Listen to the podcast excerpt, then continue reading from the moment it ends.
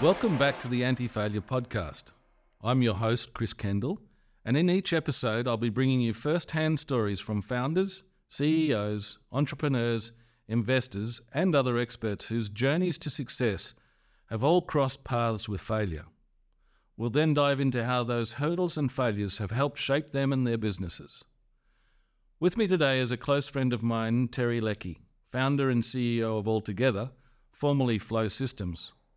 Altogether Group is on a mission to change the way Australians and New Zealanders access utilities. With recycled water solutions, efficient embedded energy networks, and smart grids. Terry is an engineer, entrepreneur, father, and grandfather. He loves his red wine, and he's all round good guy. His story is certainly an interesting one, and I'm excited to dive right in. Welcome, Terry. Could you give the listeners and me a bit of background on your career and the entrepreneurial journey to this point? Yeah, it's a bit of a, a bit of a tale, right? So yeah, I started as a uh, as a chainman actually in Dunedin, and and then uh, progressed to uh, being a civil technician. Then uh, went to university, did a bachelor's degree in engineering, and then grew sort of more into management. So managing, consulting, and engineering companies. That led to moving to Australia to lead an engineering company here in Australia. Left that after sort of 22 years in the same company and its evolution, and then started a boating business because I wanted to do something different. And that was to develop and grow a boating business from the ground up. That led to several boating businesses and also assisting my previous clients how they implement sustainability into their businesses and that was consulting, which led to uh, making some promises around delivering operations for those solutions. And if there wasn't an outsource or a marketplace that could provide those services, then I would create a business and provide those for them. I then created a utility business and was in water and water solutions, uh, and then and then that led on to to energy and is now leading into data. So certainly had a flair for starting business and and pursuing ideas from an early stage. I even remember a story about a rafting company where you were mm. rafting rivers and then decided you wanted to give us a little insight into that experience. Yeah, sure. So that entrepreneurship, how do you develop that? Wow, I can I can probably break that into uh, into decades. So starting from sort of five.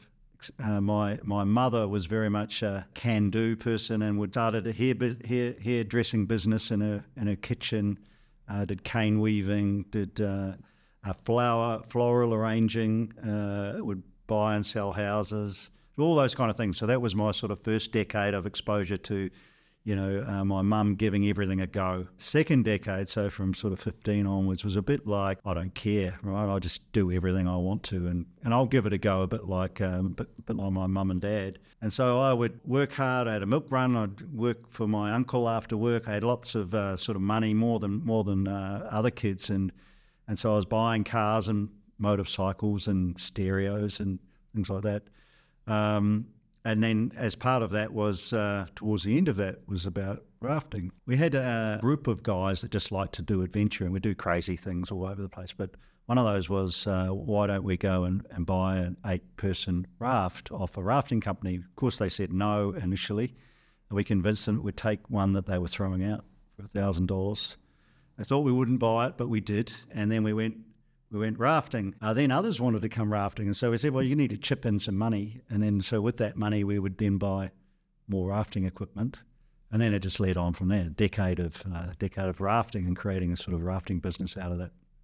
Yeah, you touched on uh, the essence of entrepreneurship. And I think the biggest thing that I've observed in my career is just about having the courage to give it a go. Mm, and yeah in this podcast, we're talking about the things that have happened that perhaps weren't quite to plan and caused you or got your attention enough to course correct. Can you give us an example of one of those situations in your career where you've been presented with a failure and instead of that being a crushing defeat, how have you turned that into your road to success? Yeah, I think uh, possibly turn that around a little bit. I've, I think I've had lots of failures. You just continually fail, right? You give yep. stuff a go, and it, it does. I remember um, I was running a sponsorship for my rugby club back in the in the early days. And uh, one of those was about creating a raffle, a, a major raffle that was going to sort of earn a couple of hundred thousand dollars for this rugby club. And at those days, that was a lot of money. Others would sell uh, raffle tickets for sort of twenty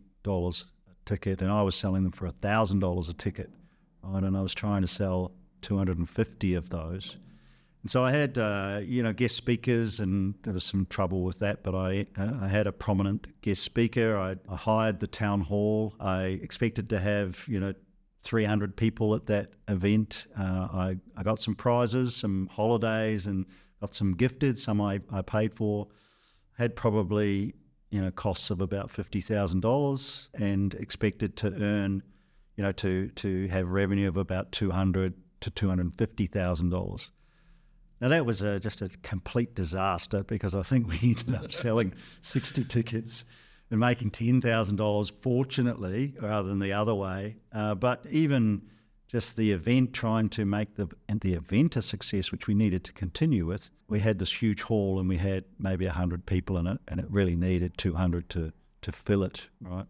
Wow. So that was a that was a bit of a disaster. But you learn that you know, perhaps perhaps next time not not to think big, sort of lead lead into it and grow that kind of uh, event from a smaller base, and then and then grow it into that event. So, so it's a really interesting story yeah. because the, the the principles are the same, right? At the end of the day, what we're trying to do as business people is earn more money than we spend, mm. uh, so that we can get some sort of return for stakeholders in the business. Mm. And to learn it in a non business environment has probably been a lesson that you've applied in yeah. all of your entrepreneurial Correct. spirits since. Correct. I wouldn't say you get an appetite for failure and therefore success, but I think you get comfortable with failing early, you know, failing small and learning from that and then moving on to achieve success. There was one just uh, with your brother, and I'm thinking of another failure yes. was that we decided we'd start a business together because he had a car business and I had a boat business, and we'd join them together and have this lifestyle business. And so, you know, we uh, spent a whole lot of money on uh, advertising and uh, uh and consultants, and uh, and then we would go out and to sell uh, tickets to sell memberships at twenty thousand dollars a pop on Martin Place in Sydney, right? and so we had a boat on Martin Place, and we had Uh, uh, Jeff's cars in uh, in Martin Place, and and we stood there for a week, and uh, we sold two tickets. But it's the only time a boat has been in. Martin yeah, Place. correct, correct. That's right. But you know, but that was, you know, then we, we looked at each other after a week and said, "Mate, this isn't going to work. Maybe we're a bit ahead of our time." Interesting, isn't it? Yeah. So looking back, you you clearly have this entrepreneurial spirit. There's something in you that gets your attention to then try and figure out how to make it into a business. Can you give us a little bit of insight into the non-linear path of mm. business and, and how you go from an idea to the courage to say, I'm going to give it a go, and then the levers or the mechanisms in that in that journey that you use to course correct, learn, mm. fail, relearn, course correct? The answer is sort of twofold, I think. You can either be led by the nose, or you can follow your nose, or you can have a vision that then you drive towards. Mm-hmm. Right? And I think I'd like to say that I chose, I always choose one of those, but I think I choose all three, right? Yes. In some cases, some cases you, you, you think you have a vision and then you then you see an opportunity to shift direction or to run parallel jobs or parallel businesses. And so you give those a go. So, you know, that's the non-linear. I think uh, the best that I found is if you is if you create a vision. So you you yep. picture in your mind what the ultimate uh, outcome is going to be for yourself and for the for the people that you're either um, serving with this uh, with this business or the and sometimes it can be a heady business and you need to break it down because people can't get their head around that heady vision. But you need to break it down into smaller parts and then share that first part of the vision uh, with them. And then that uh, that helps you to stay linear because it is easy lots of shiny things out there right? So it is easy yep. to deviate. And and then it's about early on you you do make failures that hurt, mm-hmm. and they just hurt, and you just don't have, uh, you haven't experienced it before, and so it creeps up on you, and you don't realize why. you've Yep. had that failure, and that might be you know just run out of money. Right? Cash Yep. is king, and Yep. after it's just you run out of money. I remember having a spreadsheet that would that was down to the last five dollars. Right, that was five dollars, and when a five dollars would come in uh, each day, so it was a daily spreadsheet that told me Right. when I was going to get my next five dollars, and it had five dollars on it. Right, Yeah. or, or when I was going to spend five dollars, and so uh, that that uh, that was a tough time, and you really, you know, you're on the edge, and you mortgage your house, and you you've uh, got no cash in your pocket, Yep, and you yep. and you're waiting for that next check, and it just for some reason doesn't come, and do you, you know, do you sound desperate or or, or do you be patient? It's very very hard to stay calm sometimes. So sometimes you then go, well, actually, for me to stay the course to achieve that vision, I actually have to go off course, and I've got to go and get some money or I've got to go and secure that part of the business so I can come back onto course. And that just takes you wildly off course. I recall trying to raise some money, and uh, and we were we were a water business at the time, and and that was when there was a boom in mining, right? And so we Yep. were then trying to reshape ourselves as some service in mining, right? Right. Right. And yet that, and yet we were, our vision was to serve communities, right? And so we said, well, we can serve mining communities, perhaps, right?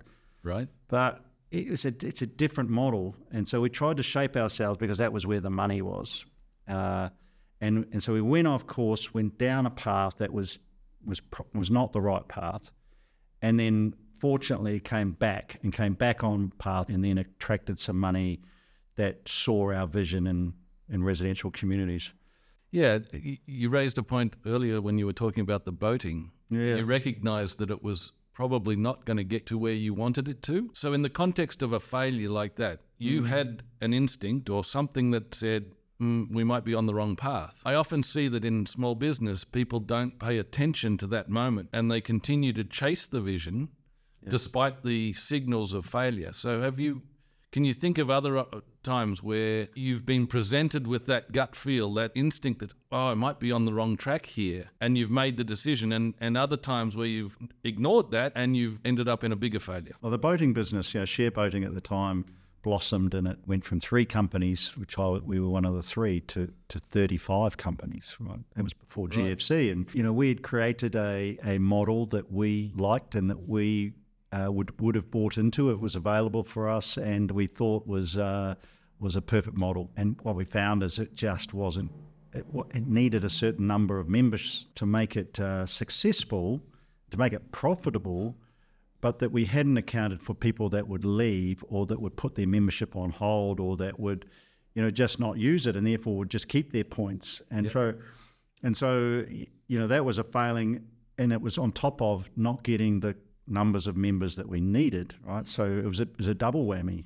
So it just wasn't, it just wasn't working. And we probably should have exited that sooner, but then how do you exit? But you hold tight because Well, well, well, just to, it was how do you exit? You've got all these members who rely on you, have paid you money. You don't have the ability to pay them back. right, So how do you complete the obligation?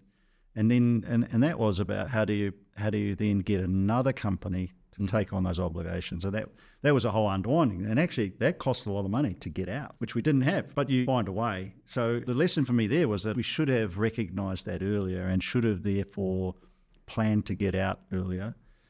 But then it's about what do you replace it with? And at that time, I had that consulting business that was leading into this utilities business.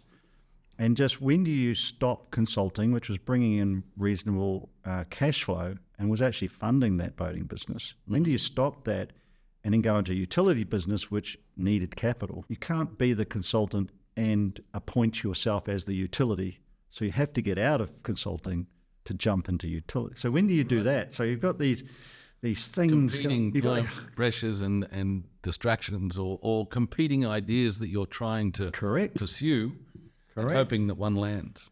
Correct. But at that time, uh, we had a an advisory board, which is just a bunch of mates that just had experience in business, right? And I'd shout them a lunch, and they would give me free advice, right? They listened to me. I'd present to them, and we would, and they'd listen to what I had to say, and they would make comments, and I would get one gem out of those lunches every time I. So it just cost me a lunch, right? and we had fun, but also it was just it was support. You're in this difficult situation. You're trying to make some decision. You're you're betting your family on Yep. it. You're fa- Taking the risk. Taking the you've risk. had the courage. You've stepped in. correct. You're course correcting, and holy smoke, things are still not happening in the way that you expected them to. No, that's right. That's right. a very empty and lonely feeling. And so the opportunity to, and I think that's something that people don't really understand unless you're in the shoes, how lonely it is chasing your passion, looking for something, mm. believing in something, and then you're getting all of this no. And you still find a way to step in and say, you know what, I'm going to try and take the feedback, think about how I can incorporate that and continue to set the roadmap. Yeah, but it's surprising, isn't it? You reach out to, to mates or, to, or or get involved in networks or you just ask a business owner. They're more than happy to give you their time and provide you with support. And because they're having the same problem. correct. And they've So gone through the same issues, right? Exactly. I would say everybody who's in business has gone through this at one point or another. So when you look at someone and you go, you're successful, you know that they have had those failures, small or otherwise. They've Yeah. had those deviations from the path. They've had those times where they've doubted themselves. But they're more than prepared to help others as, as we are. Mm. Yeah, it's it's really interesting. I think of the days when I started Aratex, and I was like, why wouldn't everybody want to do this? Yeah. The reality is that the things that influence their decision making aren't going to be the same framework or the same frame of reference that I'm using to provide that service. So it's finding where those things interlink. What have I got, and what do they need, and how do we bring those two things closer together? Yeah, that's interesting. So, if you think about the first failure or a big failure, was there anything about that learning that you leveraged into your next success?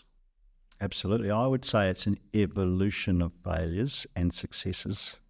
So, you know, we talked about that very early days running that raffle. We talked about the boating business where we Yep. decided to start start the lifestyle business. There, they're just a few sort of uh, uh, examples, but I think where that evolution of failure and success has led to is actually creating a business that has a culture of failing early and failing safely, learning from that and shifting into those learnings. So we actually have this business that we have at the moment, you know, altogether is creating a, a new market. So there isn't a private water utility market that dominant in Australia, and that we are sort of the leader of that. But that means that everybody says no, you can't do it. And so, and, and, and, and no one's done it before. So all those processes are, uh, are having to be developed, even though we thought we could just learn from the public utilities, take those processes and use them. And, and when we found that because we're working from within inside a community, looking out to connect to an outside public utility or, or, or not, that it's a different process to sitting outside the community looking in. And that applies for energy as well. Yeah, so just uh, what lessons have you learned from failure and have you taken those lessons? I, and I talked a little bit about my evolution of failure and success. And I think early on it was that sort of external, you know, let's give that a go. And if it doesn't work, then okay, no real loss. Then, then got into uh, managing businesses and then and that was, well, okay, so I now need to understand how to manage people and how to do manage business. And that's all a learning. And there were different failures and successes or failures and learnings and then successes in how to manage people. And I did things that, you know, learned a, learned a lot from. you know, Yes, managing people and stuff. very quick feedback. I do, and uh, you know, I recall uh, uh, one which was I was tasked with shifting us to a new office, and I had uh, directors who were probably ten or fifteen years older than me in my office, and I was responsible for managing them, and so I was allocating, you know, uh, offices right in this new office. Uh, they all had a corner office with big windows looking over the harbour, right? Correct, you're right, and they all wanted to keep that, and I and, we didn't have enough offices in this new building, and we needed to order it differently, and so I thought I had the, the right pitch, and you know I was you know doing the right thing, but no, I got overruled on that. That was like, no, this is going to be my office, mate, and you just you know you just forget about it. So that was. And, and so you, you learn okay so maybe uh, maybe we should just accept that and ask them first. Uh, so then then leading on to uh, coming to Australia and was brought over here to sort out other people's failures.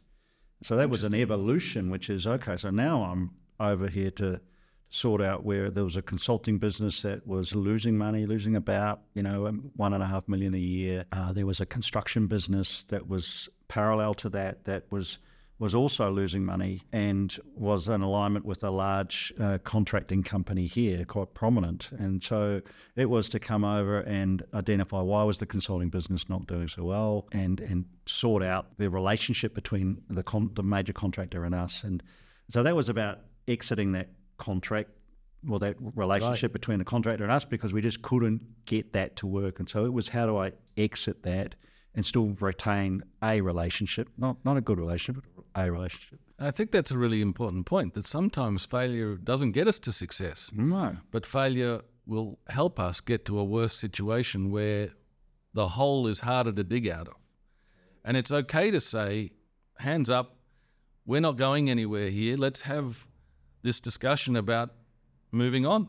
Yeah. And that's just the same as ultimately getting to success in my mind because you're reducing the negative impact of something that you know is bad for the business. And, and even the brain power and the energy. So and just, the distraction of yeah, these it just things. sucks so much energy. It's okay to say we're done. Enough's enough. And find a way. And Yeah. you mentioned it with the boat business. You've got to find a way to help each other get out of a bad situation instead of, you know, taking the win-lose approach. Let's okay, it's not working. What do we do differently, and how do we exit in a way that we're both helping each other exit? and that's, Interesting. And that's not easy. It's not easy. It's not easy. And No. so some, that's what it, it's, it's good with the bad. You've got to, you know, suck it up and, and, uh, uh, and, and grit your teeth and get into it, right? Knowing it's the right thing to do. And often you feel, feel it in your gut. The worst thing is not to make a decision to do something, right? Yeah, my, my team and I often talk about the newspaper principle. That's the yardstick we use to measure if we're going to do something now hmm. and it's in a newspaper tomorrow, would you still take the action now? And I think if we think about integrity in a, in a way that we use the newspaper principle to measure our actions now, hmm. it helps us guide through very difficult situations or what can be very difficult. No, I agree. It's a good one. In your career to this point, do you think that there's been any common theme or learnings out of failure that you've used to help you make course correction actions or decisions? Well, certainly that Each one's certainly unique, but is oh, there a common theme or a common way that you now evaluate that failure or a failure at any point in time? I think it is the learning from that. So it is it is really about taking ownership, and even if you pass the baton to somebody else, you still own it because it's often it's your business. It's it's you as the entrepreneur that's that will suffer the most. So retain retain ownership, and that can that's not you know control. That's just ownership of all the activities. As you gain more experience, it's about ensuring that those lessons are learnt early, and so you give your people authority to act, because often they they put it off, right? And you go, Yep. I, I give you authority to act. So if it's a if it's a people issue, a people performance issue, give you authority to act. Let's not worry about the consequences. You know, let's not worry about that, and we don't, and we want no risk around it. If you think it's the right thing to do, and you think the performance is to act, and same with uh, with a you know deci- a business decision is is we give them the authority to act, and we will discuss it beforehand if, if that's op- op- if you'd like to, but we can also discuss it afterwards. Yep. Then it's about can they fail in a in a way that isn't betting the bank. So that they can fail in a way that that we can learn the lesson. The business isn't going to live or die by this decision, and so but make the decision and then learn from it. And so then you get people who who who almost get into a self correction. And so you if you can create that environment where failure is okay and that you and and that you, as long as you learn from it, if you make the continue to make that same mistake, have a different we'll have a different discussion, Yes. right? But Yes. and it's how do you how do you how do you create that environment? I, I think also the authority to act Yes, comes with a responsibility to own. So if mm-hmm. I've taken an action and I some I know that it's a problem or that there's a potential increase in risk of some outcome that I wasn't anticipating, it's better to bring that back to the group that gave the authority to act than just hope that it goes away and is unnoticed. agree, agree. So yes, I, I think it's it's a two way thing, right? I'm giving you the authority, but you you need to include me in anything that you discover that we didn't know at the time when we gave you authority. Yeah. You'd probably think about how do you react to that when when that person brings it back to the group, right? It's almost like you you would applaud that action in itself. It's, Thank you for bringing that back to the group. That's you know that's exactly the the uh, agreement that we we have. Yep. Um, and we support you in this, and now let's see what we can learn from it. So that's an interesting point because I know sometimes when I get information that catches me by surprise or catches me off guard, my reaction can be poorly thought through. What do you put in place to make sure that the person bringing you that detail that you didn't know, they're not hit with the big stick or, or not, your reaction is not in a way that encourages them to bring forward that information? I think it's leading by example. It's your own behavior. Right? So how does an entrepreneur behave? Mm-hmm. And so if you're a if you're if you're a leader, Yep. you need to be a leader as well as an entrepreneur, a leader of people. Yes. Then uh, uh, you need to act like a leader. Yeah. So But there are ti- there must be times where you have reacted in a way that is inconsistent with being a leader just because of all of the circumstances that are around you. Do you own up to that? Do you how do, how do you make good on that reaction so that it doesn't impact your team's ability to bring you things in the future? yeah, good. Uh, look, my approach is calm. I don't know. I'm a calm person anyway. So Yep. uh, passionate, Yep. but, but but calm. And I always uh, like to triangulate things. Mm-hmm. So so you get you get a, a piece of information, and and if I jumped at every piece, that first piece of information, I, I'd uh, you know We'd be jumping all day. we, we're jumping all day. You know, so you, you so you therefore are knowing that you have to go to two other sources to just triangulate that information. So that allows you to be calm because you accept that. You go, Thank you. That's okay. That's great. Let's uh, let's think about who else we need in the room to digest this, and then you you look to others or you look to other sources to just try and is that actually true? And and then always, you know, there's something, there's some reason why that has occurred. So what's mm. that reason? And that's the gem, I think.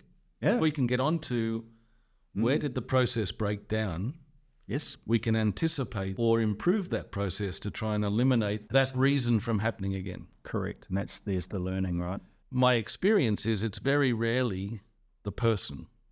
It's the process or the lack of information. And in many ways, it's the courage to make a decision with limited information because we'll never have perfect information. So it's taking the learning away around where did the process break down or what, what else in the infrastructure do we need to provide to stop that problem from happening again. Yes. And I think that is true for your people. Mm-hmm. And I think for as an entrepreneur, though, you sort of, as you get comfortable with the process of failure mm-hmm. and therefore learning and therefore success, I think you'll find that in achieving your your vision, that you will get comfortable with taking on a task or taking on a, a goal that you know might fail because you don't have all the information Right.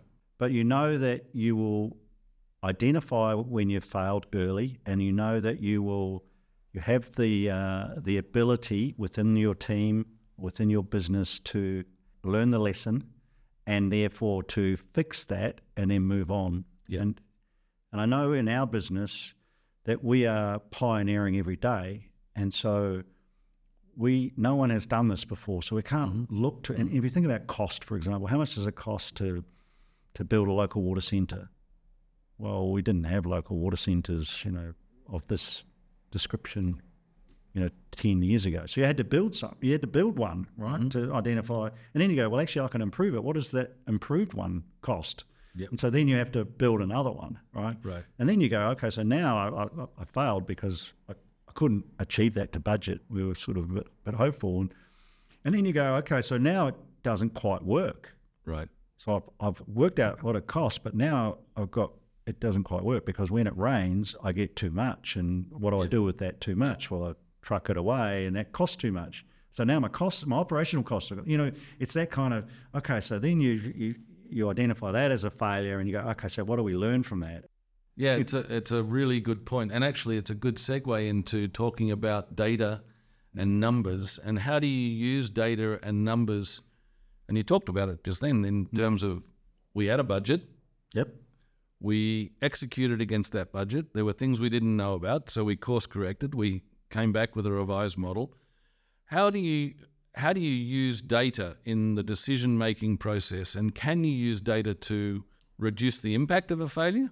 Absolutely. Collecting data is is invaluable, right? And so it's almost like how do you initially when you're growing a business, how do you have that person that is just uh, manipulating data and putting it in a format that makes sense? Mm-hmm. And you can get people who are good at presenting data, but it doesn't mean anything, right? You look at it and go, well, what does that mean? Right. You can get people that that can um, look at the data and go, look, this is what I think it it should. This is the way in which we should present it, and this is what it is telling us. Right. And so, getting somebody in your business, whether it be yourself and you teach yourself how to do that, or you get somebody that's it's it's in, invaluable. So not many people they think about you know getting a CFO and they think about getting a you know exec manager and they think about getting you know but but what about somebody who is just going to uh, manage your data and you might outsource that right so we're pretty good at getting financial data Yep. in a in an accounting context. But what about operational data, and what about historical expenditure? You know, in different forms, right? And then, and then it's about well, how to, how about you? You know, your growth. So how have you grown, and what are the dynamics behind that, and how does that? Because you want that data not only to look back and go, I've learned the lessons, Yep. but also to project forward and and see if you're going to achieve your goal. for sure. it's Invaluable. interesting. I th- also think that yes, data, accurate data and information is critical to be able to manage and execute a vision, but it's also the gut instinct. And so when the data conflicts with the gut, how do you, where do you go from that point? I'm going to back it up a little bit. Yep. Right. So one is you go, okay, so that data doesn't match my gut. So what I I do is I go back to the data and say, is that the right data? What's the where did we get that data from? Does it have accuracy? Is it accurate data that we're working with? And then have we got all the data? And is it the right data in this context? Correct. Are we mm-hmm. asking the right mm-hmm. question? Yep. Right. So I think it's a, it's it, it's it's about if your gut's telling you something else, then then it's probably wrong. The data's probably wrong, Right. and so therefore analyze, you know, interrogate that data. I'll give you one example. So we created a customer uh, service center, so a retail team. It's about forty or fifty people. Had an expert come in to do workforce analysis. So created the models for us so that we could work out how we could roster our people on and how many we would need, what are those activities they're doing, and therefore how could we manage our people in a way that ensured they weren't overloaded, they got breaks and all that kind of stuff. Right, so we, we had this super duper model, right, and um, embarking on initiatives that were about automation, were about resizing our client base. So what are, what are non-strategic clients and what are strategic clients? Those clients that aren't going to help us to achieve our vision and those that are. And then we said, okay, so what if we remove these non strategic clients?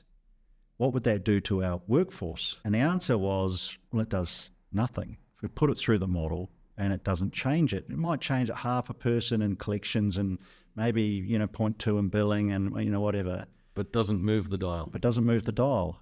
And I go, that can't be right. You know, mm-hmm. we're, we're talking about removing 35% of our client base and it's not turning the dial. We've got something wrong, right? Or have I asked the wrong question, right? and therefore got the wrong data. And therefore, the model. Correct, right? So it, it, it just led to my gut's telling me it's right. So then we just said, okay, so let's try slicing and dicing this data in different ways. Let's check the data. Let's get a number of other people in the business involved. Let's ask them what would they think the outcome should be. So is it just my gut? Right. And they say, well, of course, we'll we'll reduce people. How many do you think? Well, we wouldn't, you know, we could, and, and it was not about reducing people. It was about we had such turnover at that time that we couldn't fill those positions. Right? Yes. So it wasn't about. It was just about. Well, we we're just creating a problem for ourselves. Yep. And the data was was well, the, sorry, the question I think was leading to a data set that was giving us a, an answer that I that I didn't believe, and others, when I asked them, said, "No, that doesn't doesn't feel right, doesn't smell right." So this is something we refer to as conscious curiosity. Right. And I think in our business, we used to call it critical thinking. Hmm. And critical has sort of a negative connotation to me. Yeah. Whereas if we can be consciously curious, that's going to extend the gut reaction into I need to understand the context, I need to understand the data, and I need to understand how those two things work together to give us an outcome.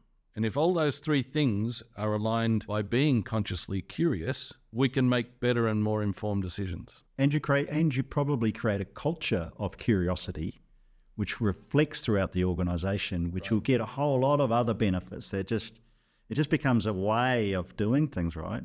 And it comes back to that leadership. If I'm demonstrating, I want to ask questions to figure out what happened and why. I don't ask questions in order to blame. And so, as long as we're working together as all of the leaders in our organization to give that sense of, I want to drill, it's almost like a young kid, you know, but why? But why? Why? Tell me why. And in the end of the day, you're pulling your hair out just because. Yeah. But if we can, if we can extend that conscious curiosity in the way that we lead our team, I think it gives that safety net we talked about earlier. It'll help us slow down, help us remain calm, and I can do some work on that. But I think at the end of the day, we're all coming with good intentions, and if we can twist the, the way of viewing the data, trusting the gut, and then coming to an outcome that we then go and execute, and it could be five minutes where we have to go through the same process. It could be two days. It could be three months, but constantly evaluating through this lens of being curious. In 2022, you were awarded APAC Entrepreneur of the Year, a stellar award, and I'm sure well deserved. But can you tell us a little bit about that and how it came to be? It's interesting that we do such good work here in Australia and we're recognised by others uh, outside of Australia. Right? So Right. it's interesting. You don't really know where that first connection comes from. But we, we built a, uh, a facility in 2010 that was the largest of its kind in the world Okay. and still is. We would do a, a tour group a week through that uh, facility uh, for the last, you know, 12, 13 years, and probably 80% of those would be from overseas.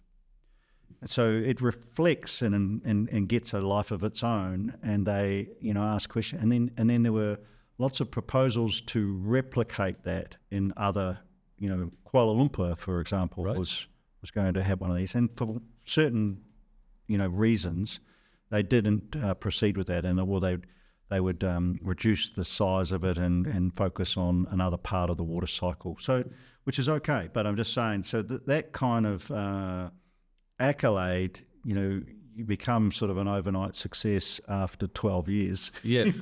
Interesting. But it, but it's also the evolution of that. As you so, this was a, a local water centre in the basement of a residential building, the largest in, in the world. It's five levels below ground, does more than 1.3 megalitres of wastewater a day. And that development is a whole is a whole city block, uh, and and it takes you know seven or eight nine years for that to develop. So it takes a while for you get to full occupancy. And they're still just building the last of those buildings now, right? So, so that sort of evolution. So you've got people that, that come and have a look at it, but it isn't fully finished yet. And, and so finally, after 10 years, it's got to that stage where it's fully occupied. And I think that's why we see an operating model that uh, includes the whole of the service Interesting. not just building, not just operating, not just serving customers, but actually having feedback from customers and then improving those. So lessons learned. It's alongside my my principle, I guess, that if you try to build something to get an award, you'll fail more often than you succeed.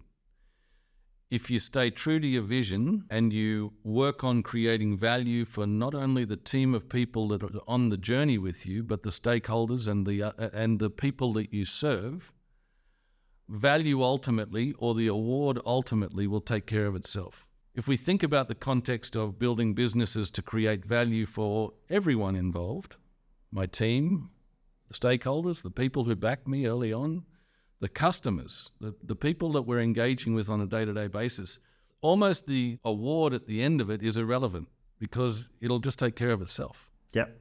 Absolutely agree. Yep. Absolutely. We're not doing it for the awards. No, no.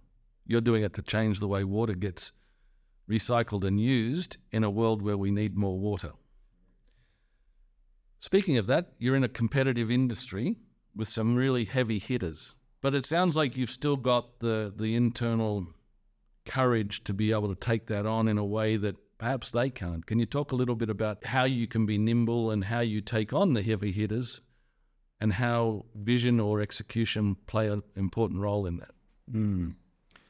Yeah, so we we are competing uh, in our water sense against the uh, incumbents, and they they effectively have a monopoly. We are working under a, a piece of legislation that's called the Water Industry Competition Act. It's, it's like David fighting Goliath, mm-hmm. and you're fighting regulation, you're fighting uh, monopoly money, you're fighting yep. Uh, incumbency, you're fighting legacy. But it just drives you harder to think about what are the what are the the customers, who are the clients that you you work, and what are their needs, and how can we provide them with so many solutions to their needs that they just can't ignore it. Mm-hmm.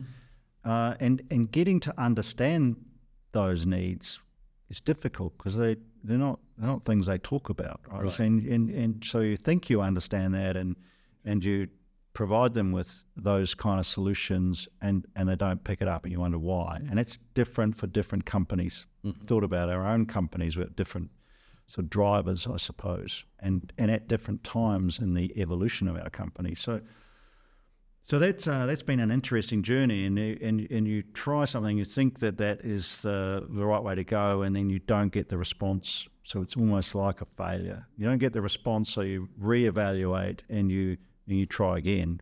We've now, you know, delivered eight or ten of these types of communities, and they're at varying stages of of um, uh, completion from a customer perspective. And there are lessons in all of that. There are lessons in every every one of those. Um, right. And so I think we are probably just have got into a rhythm where we understand there will be failures, and that's part of our mm. it's part of the success of our business. Right. right?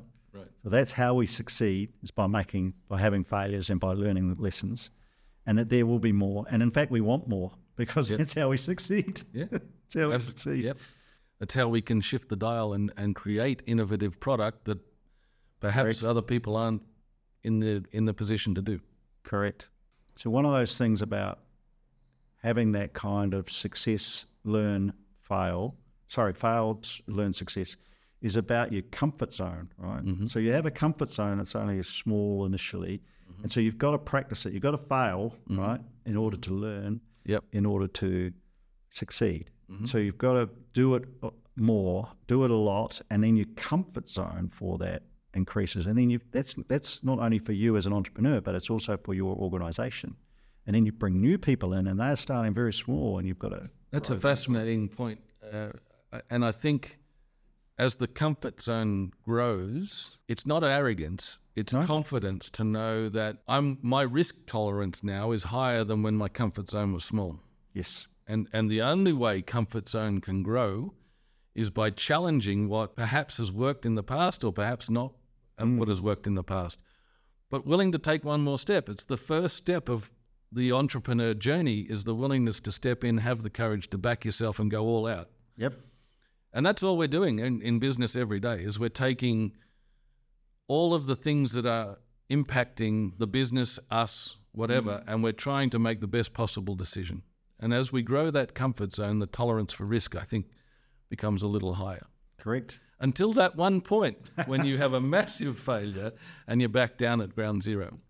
Yeah, but I think you get, yes, Back I yourself. Think, I think you back yourself. You, you get better at that, yeah. right? And and, yeah. and small failures and and keeping ownership, so that you've got your eye on it. You're not mm-hmm. you haven't released that ownership. You've released that sort of control, then uh, then you that keeps your eye on it, right? Mm-hmm. You go, okay, I've got that person in that position, but I'm not taking my eye off that. As an entrepreneur, there's a very fine line between the work environment and the home environment.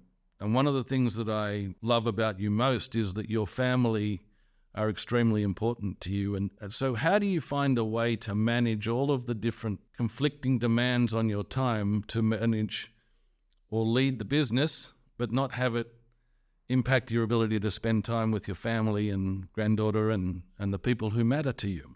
Look, it uh, it is a little bit of a sacrifice by all. Yes, it is a bit of a sacrifice for your family. I, we started the the boating business, my wife and I. So so I had been in consulting for 22 years, Yep. senior management positions, traveling throughout Asia. So we created uh, an expectation with our family that Dad would uh, would would get there if he could, Uh-huh. but that we wouldn't expect that he would. So that when when I was able to get there, it was a it was excitement and surprise, and there wasn't a disappointment necessarily. So about managing expectations and doing your best to be there and be present when you're there. Sometimes that's difficult when you've Yep. got issues going on and work. So so making sure that I was And vice present. versa. Yeah, and vice versa. When things in, in the family are not going so well, Yep. that flows or leaks into the business. Yeah, I think we uh, when when I left that and worked into uh, we'd start a boating business together. That would be great for our family, and we about to do it together, which is you know outstanding. And that was that became sort of more difficult as we had the three paths: creating boating business and running them, and my wife was running the customer front for that and doing all of the operations, which was fantastic. And I was doing all of the sales and the technical, you know, straight strategy and the maintenance of those of those boats. And then I was running the consulting business alongside that, and then looking to grow it into the utilities business. It then meant that in that transition, Nadine had to take over running the boating business, and she sort of felt, well, I thought we were doing that together. Right. And I go, well, yes, but it's actually not working. It's not mm-hmm. going to pay our bills and it's not heading in a direction it's going to be able to do that. Yeah. And so I need to go off and do this. You know, that conversation sort of just, it sort of happened Right. and it evolved and we just had to get on with it because they were both busy. And I probably learned from that that we should, probably should have both sat down and both strategized and both been involved in that decision. Yep. But I could sort of see it and I and, and so I ran with it and was very busy at doing that and didn't realize that I probably was had, had forgotten to take my wife with me. So it sounds like some of the the learnings for you is that it's it's still a joint vision, even though it's a personal relationship with family, Mm. and it's a business relationship with, in many ways, your family at Mm. work. Yes. But there's still an overlap of of enrolling each other into what you're doing Yeah. and why. Yeah. Course, it is about family ultimately, right? Fascinating. We're only we're working to create something in the world, but we're we're doing it for our family. yeah. Terry, it's been a fascinating conversation. Exactly what, uh, well, I didn't know exactly what to expect, but the reason I, I want to put this out is I want to be loud and proud about people who are taking a risk, who are backing themselves, who have the courage, and who go through, how you eloquently put it, failure, learn, and success. For me, that's the essence of the journey of entrepreneurship and business is you've got to have the courage to make a decision the courage to course correct when things are or, or you're being presented with information that is inconsistent with the way you were going it's almost like falling down six times and getting up seven so thank you very much for spending the time with me today i've certainly walked away with some more insights and i hope you've enjoyed it too yeah, so have I. Thank you.